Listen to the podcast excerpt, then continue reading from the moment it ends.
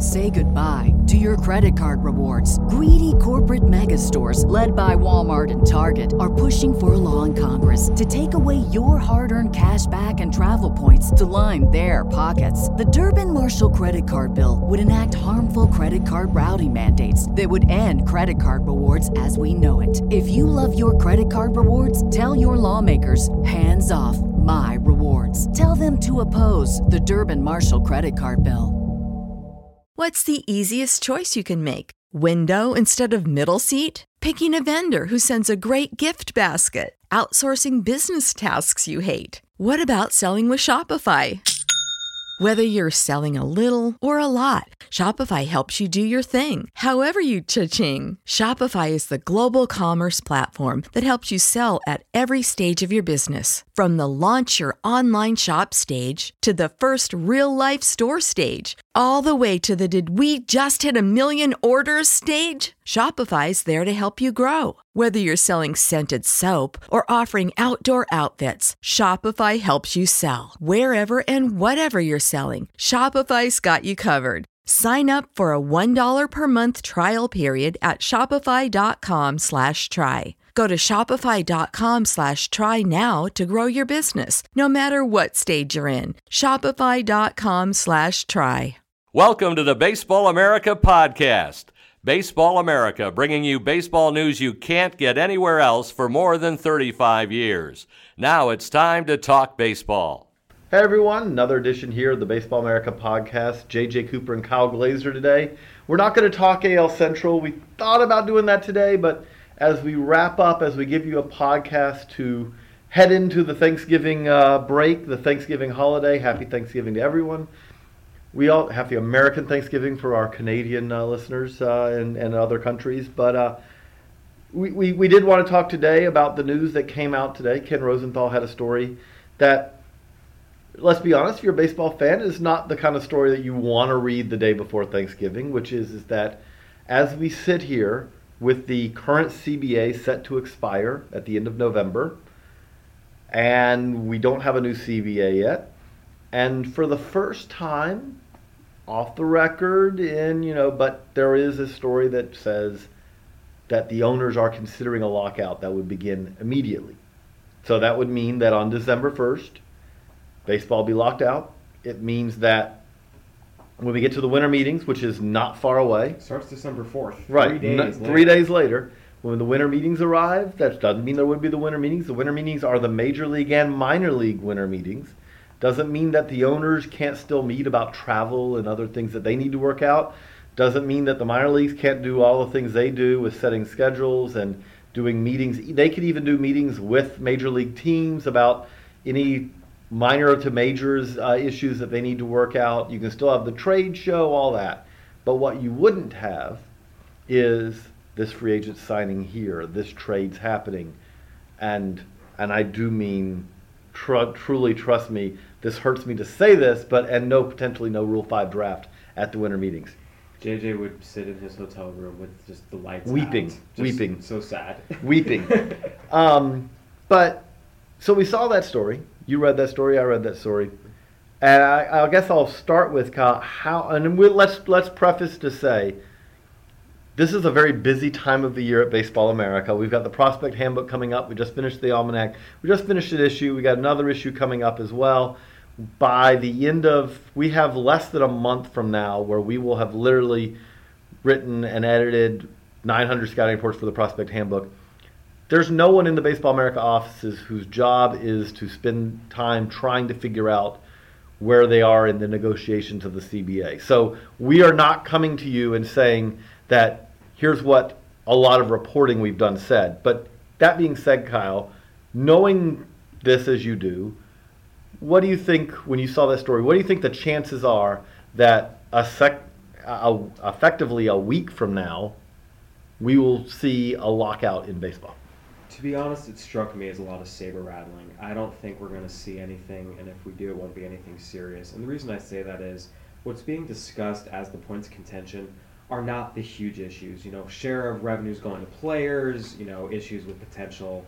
Uh, you know, collusion. I mean, some of the really nasty stuff that we've seen over the years, not just in baseball, but even what the main topics of contention were in the recent lockouts with the NBA and the NHL and what the NFL was threatening but never actually did were way more serious, way more big picture issues. What the issues they're talking about now are details. I mean, obviously, it seems callous to say that because we're talking about players' lives, but in the grand scheme of Major League Baseball as a multi-billion-dollar corporation, eight to and, nine billion dollar industry right, right, and now. how it functions, these are not the core issues that strike at the very heart of the game, such as, you know, again, the share of the pie. I mean, really, Right. the core. Baseball has obviously had labor strife before. They've had lockouts. They've had strikes. Those have revolved around.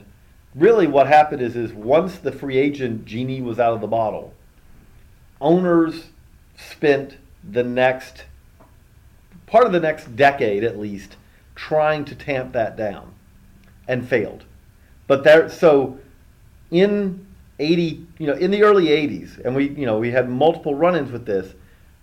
In the 80s and even into the 90s, we had that the debate was essentially over free agency and players major league from players reserve making clause all the way up through free agency and how they're going to be compensated, and then you obviously had we mentioned the uh, you know the collusion cases, the late Right, I mean, which- these were very serious. You know, Those were share of the pie issues. Those were what percentage of this at the time, much less, much smaller pie. What percentage goes to the players?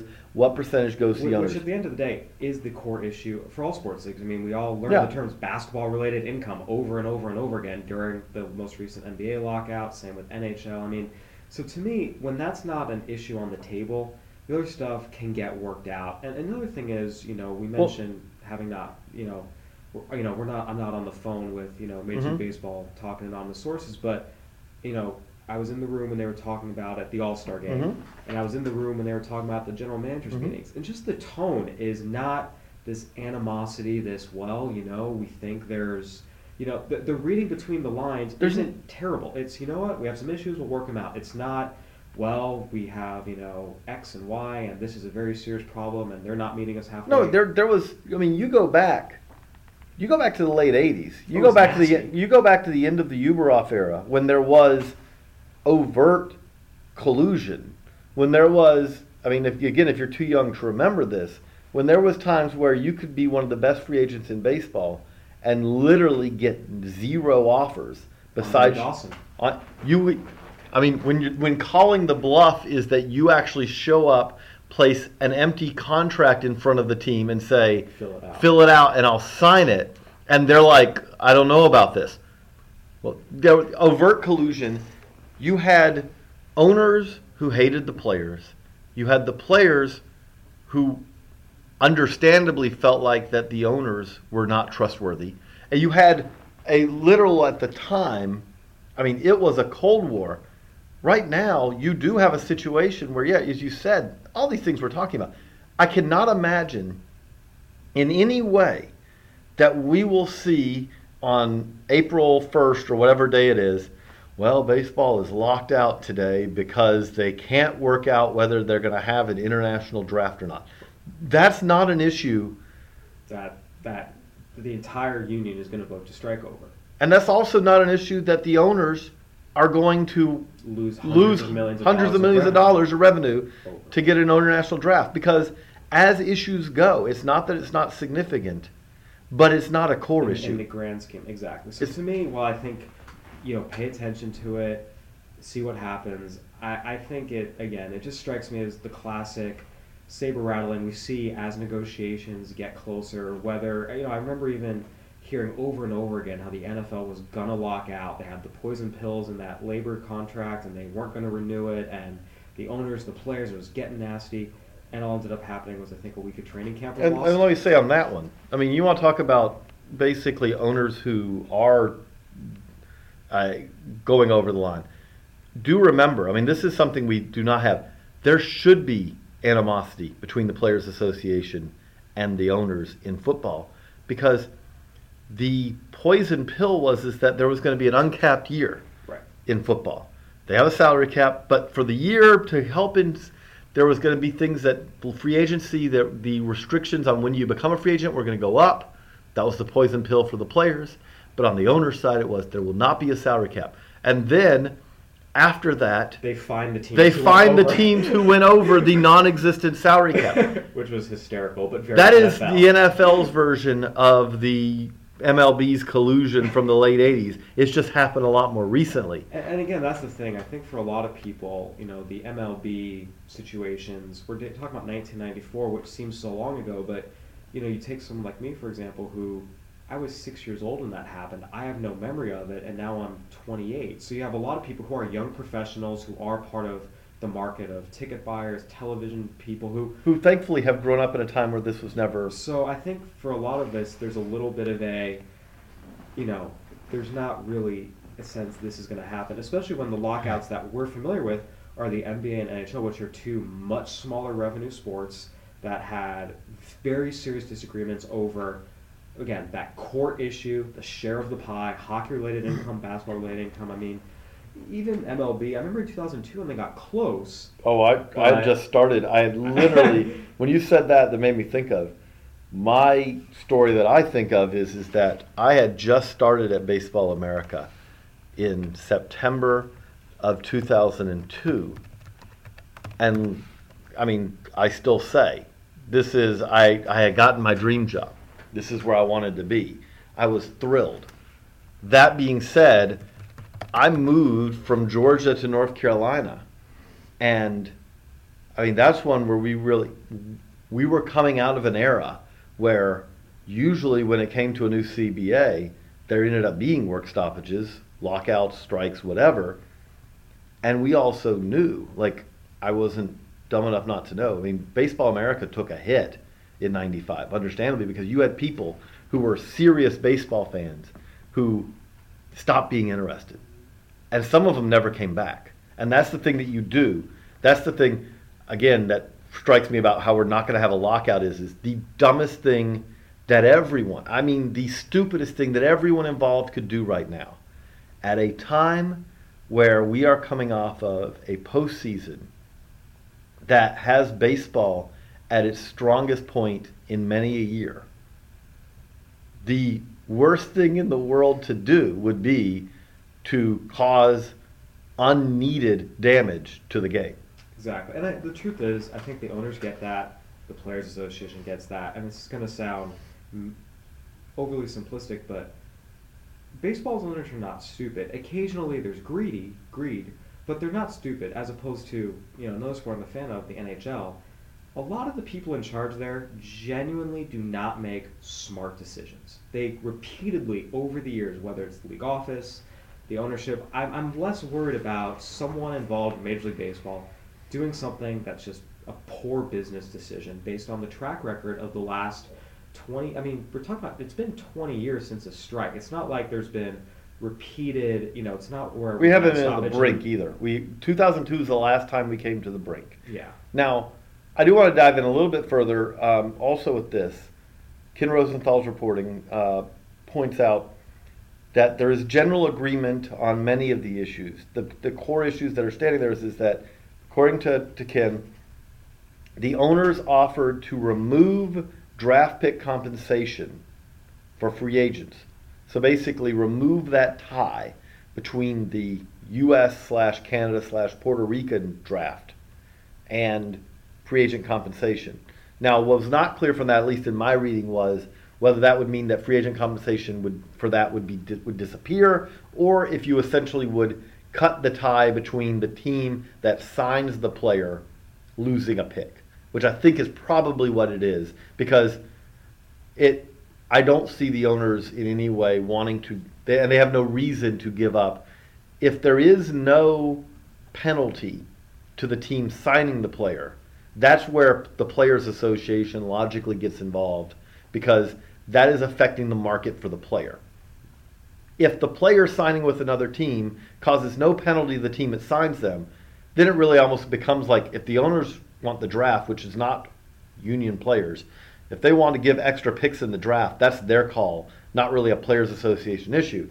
But said that, and then that they were looking for that, and they would give that up in exchange for an international draft. And I give the, I give the players. This is um, something where the players are looking bigger picture, which something they've been accused in the past of not. In the past, the Players Association has been accused of It's a, it's it works for the stars much less than it does for the rank and file.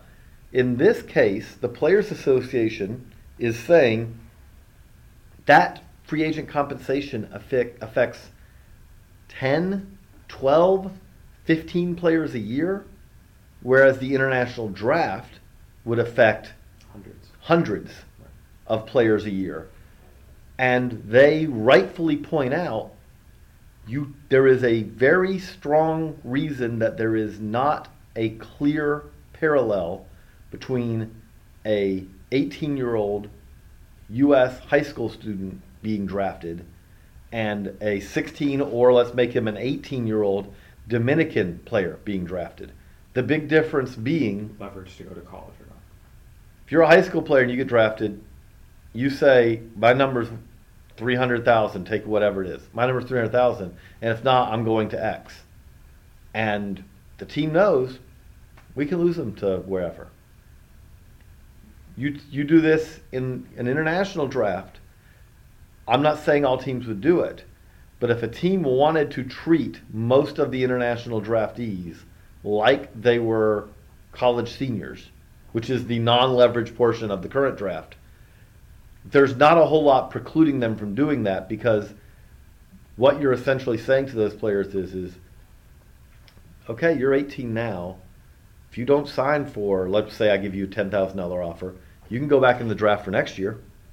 But you'll be a 19 year old at that point, and you won't really have done much to. In, you're not going to increase your stock the same way that you do if you head off to a JUCO or to, uh, you know, to a major college program. Right. And there's ways you can work around that, but that is a.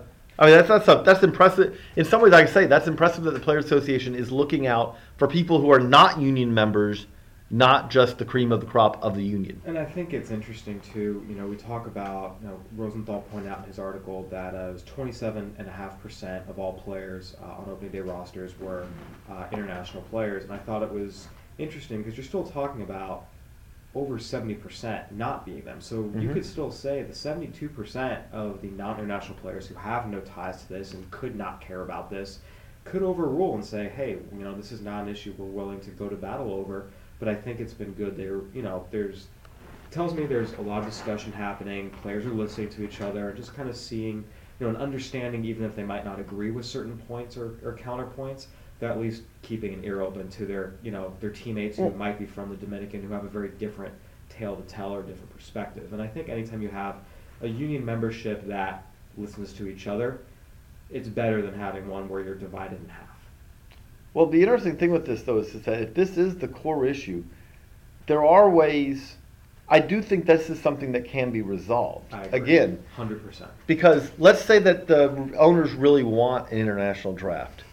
There are protections you can put into that that eliminate some of those concerns. Like if you talk about the lack of leverage, a way you put into that is, is that you put in hard floor slotting. Like basically, if you take a guy with the 25th pick, You have to. You you have to offer him this, and if you do not, he becomes a free agent, signed by anyone or whatever. You know, we essentially have that in the major league in the current draft. In that, if you do not, we saw the loophole free agents that happened uh, years ago now with Travis Lee and guys like that, where if you didn't offer a contract, a proper contract within a certain amount of time, that player became a free agent. So there, there, there are ways you can work around that. If it's something on the on the flip side, if it's something where MLB wants some more cost certainty in this, and they want to eliminate the current system where teams are really incentivized to go over their pool and spend way more than their pool. Well, there's other ways you can do that too. If you go to baseballamerica.com right now, Ben Badler has a story yesterday that pointed out one theory, but it's like his point was if you raise the amount of money that each team's allowed to spend and keep the same penalties as far as if you go over your pool, you actually decrease the incentive to go over your pool. The idea being if the Yankees know that they're only going to be allowed to spend $8 million in a three year span, then and they and they could spend 25 in one year instead or 20, well, they know by that they even if they pay the penalty, they spend spend 21 year and the penalty they'll still spend more money and acquire more talent than if they had 8 million to spend. If each team had 12 a year and you said, I know I'm going to be able to spend 36 million over three years, well, then all of a sudden, the penalty for going over in one year means you have to spend 50 million in a year to make it worth it. Well, teams probably don't want to do that. I think circling back though, all these things we're talking about, you mentioned they're fixable. Mm-hmm. They're, they're, there's not these sometimes intractable, significant. We're not talking about that owners want a salary cap and the players don't. Right, and so for me, that's why, again, of course, you know, as we're getting down to the deadline, people are going to start getting nervous, and you know, someone's going to, you know, try and play a little chess, and maybe, you know, you know, say, hey, you know, we're willing to, to go to battle over this, but you know, in re- again, I just go back to saber rattling, to posturing. This is not the type of deal where I really think you could sit here and say, yeah, I can see them losing games over this. There are situations where you absolutely can. I was not surprised the NHL or NBA went to their lockouts. I was frankly surprised the NFL didn't lose any games because all the things they were talking about were core issues. And Right, To they- their credit, they they found a way to solve them. No, it's not even. I mean, say I would even argue it's not to their credit. What it just proved again is Money the talks. NFL. No, the NFL Players Association, because the, the the NFL Players Association is forever at a very weak position because the careers are so short. So any player who's not a star, if you lose a half season of games, it's going to be hard for you to make those checks up because if you're if you're only in the league for two and a half years, I don't care how good you make it for next guy. And the other problem that they that they have that MLB will that that the Players Association of Baseball will never have is that the difference you can in NFL, they've proven it. You can put out it's a poor product, but you can put out games, replacement games that the difference between the 45th best player on an NFL roster and the 60th, who's currently not a roster player, is very small. Now, it doesn't mean you, you do lose the stars, but there's not, you can put out a relatively representative product. And that's something the Player Association doesn't really have an answer for. Whereas, and because once you do that, what happens is, is the NFL players, because they have short careers, start crossing the picket line. And once you, once you have a Lawrence Taylor show up, 87? 87. Once a Lawrence Taylor shows up, guys like that start showing up, the strike's over. In MLB, because you have not just the 40 man roster players, but if you're a top prospect who's not on the 40 man roster, You're not going to risk it. you're not going to cross that picket line. yeah. And so what happens is is that, and the one time they tried, it was not going to go well. You are talking about essentially low-level minor leaguers who are really put in an impossible situation, and indie ball players. Essentially, that's the caliber of player you're talking about. Well, that is not nearly as significant a threat. You know, when there are more germane, more key issues than there are this time. So it just goes back to again, we're I think we're all hitting on the same point here. There's no real way it makes any sense for this to really get beyond maybe a day or two. I mean, there's Well, yeah, even with that, I mean, it, this seems like that. this seems like it makes more sense that if they're not done by December first, you say, okay, we're just going to keep operating under current rules while we finalize these last couple of issues. right. Because again, now you have to have this worked out, but the reality of it is, is that you have. I mean, this is the point of year where you have time. Right. You still have spring training. You know, doesn't not players aren't reporting for another three months. You can get stuff done. And, you know, and obviously there's going to be variations of labor law and things that have to do. You know, go about things certain ways. But again, I just you know. And then it's, well, it's not a criticism of the reporting that was done. Like, No. it's, it, you have to report it, and I think it's it's, Oh, it's very relevant. We're talking about that- it right now because it was it moved the yeah, it moved the I- I- story. I, think our, these comments are more directed to the people who are saying the things like, What- "Well, you know, we could, you know." The reality is threatening a lockout. it's No. predictable. Right. It's predictable that this is the point of time. It Now has not the happened. Final week, like, of course you're gonna. You're always gonna see these types of stories. But at the same time, we're I, I These still types of quotes, I should say, from these types of people. I still feel at this moment pretty comfortable that the Rule 5 draft will happen on December 8th at 9 a.m. Eastern, and I will be there. I, I will be a very sad man if that does not happen, but that is something that I still do believe will happen. So, concur. So that's uh, that's our podcast for today. That's going to be the last one of the week. You know, we're we are trying to do these daily during the week, but at the same time, you might have noticed that tomorrow's Thanksgiving. We're not coming in here to record a podcast tomorrow, and we're not coming in on Friday to record a podcast. So we will be back next week. We still have the uh, we're going to knock out Twins, Indians, and Tigers podcast next week. And then we'll roll right into the AL West, something that Kyle and I both know. Kyle wrote the uh, Mariners top 10. I wrote the Astros top 10 we're uh, rolling along. Absolutely, I'm really looking forward to uh, getting into the into the western half of the U.S. with uh, with baseball. That's my bread and butter, and I'm, ready, I'm ready to get in it. So, for Kyle Glasers, JJ Cooper. Thank you everyone for the download. Do reminder uh, a reminder that it's a great time to subscribe to Baseball America because it is prospect season. BaseballAmerica.com/store. All kind of offers for the print magazine, the online magazine, the online uh, coverage as well as the print. You can get both together.